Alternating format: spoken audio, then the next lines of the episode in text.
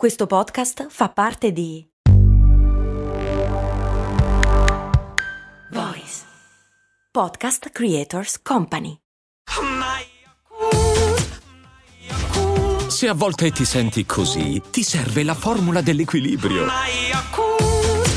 Yakult Balance, 20 miliardi di probiotici LCS più la vitamina D per ossa e muscoli. Un'altra domanda sui gattini, che piacerini. Cose molto, cose molto umane. Grazie a Dario, Giorgette e Edoardo che sono diventati patron e che quindi hanno iniziato a sostenere cose molto umane. Grande. Qui a cose molto umane il tema dei gatti non è certo nuovo, però abbiamo raccontato un sacco di cose, alcune in modo specifico, altre un po' son. Quella di oggi è una di quelle che abbiamo detto un po' son. Ma siccome Irene e Umberto mi chiedono di specificare, io cosa faccio? Specifico. Anche perché gattini e internet è un connubio che non va trascurato mai. Ciao Gem! Perché i felini sono attratti da scatole e in generale da superfici ben delimitate come un foglio di carta? Mi risulta che non valga solo per i gatti. Grazie Umberto, ed è proprio così. Vale anche per i giaguari, ad esempio. Anche se è difficile vederlo, perché sono pochi gli ascoltatori di cose molto umane che hanno un giaguaro in casa. E se ce l'avete, denunciatevi, perché non si fa. Comunque, sì, è vero, i gatti hanno un sacco di usanze e abitudini bizzarre che tendiamo ad osservare perché ci viviamo coi gatti, ecco. E rispetto ai cani sono molto meno addomesticati, per cui hanno ancora tutta una serie di tratti abbastanza selvaggi che ci sembrano misteriosi. Alcuni ne abbiamo dette, altri ne diremo, ma quello di oggi, quello delle scatole, è uno dei più evidenti e più curiosi. Allora, bisogna partire da un concetto. I gatti sono sia predatori che prede. Per cui il fatto di nascondersi è un bisogno che risponde a tutte e due queste esigenze. Cioè, da un lato, ovviamente, il fatto di nascondersi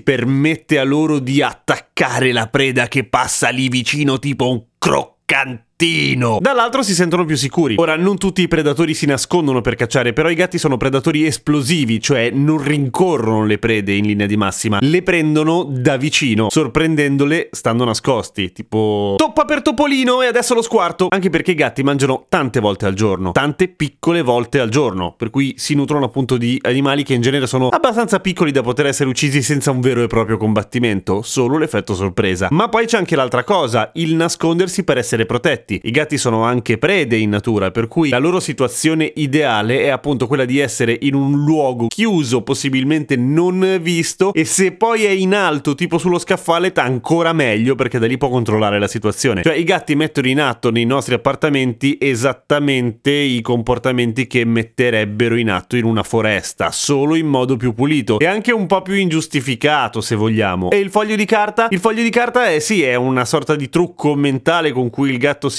frega da solo, perché ovviamente dà l'idea di delimitazione per il fatto che è delimitato, però non protegge dall'esterno evidentemente. Però al gatto piace lo stesso e noi glielo lasciamo fare. Gattini. C'è un sistema, un esame, un'analisi che si chiama Kessler and Turner Cats Stress Score, cioè una cosa per individuare e quantificare lo stress dei gatti che si basa su se il gatto è stressato o meno, ma non chiedendoglielo tipo perché tiene le orecchie all'indietro tipo a lettone quando sono incazzati.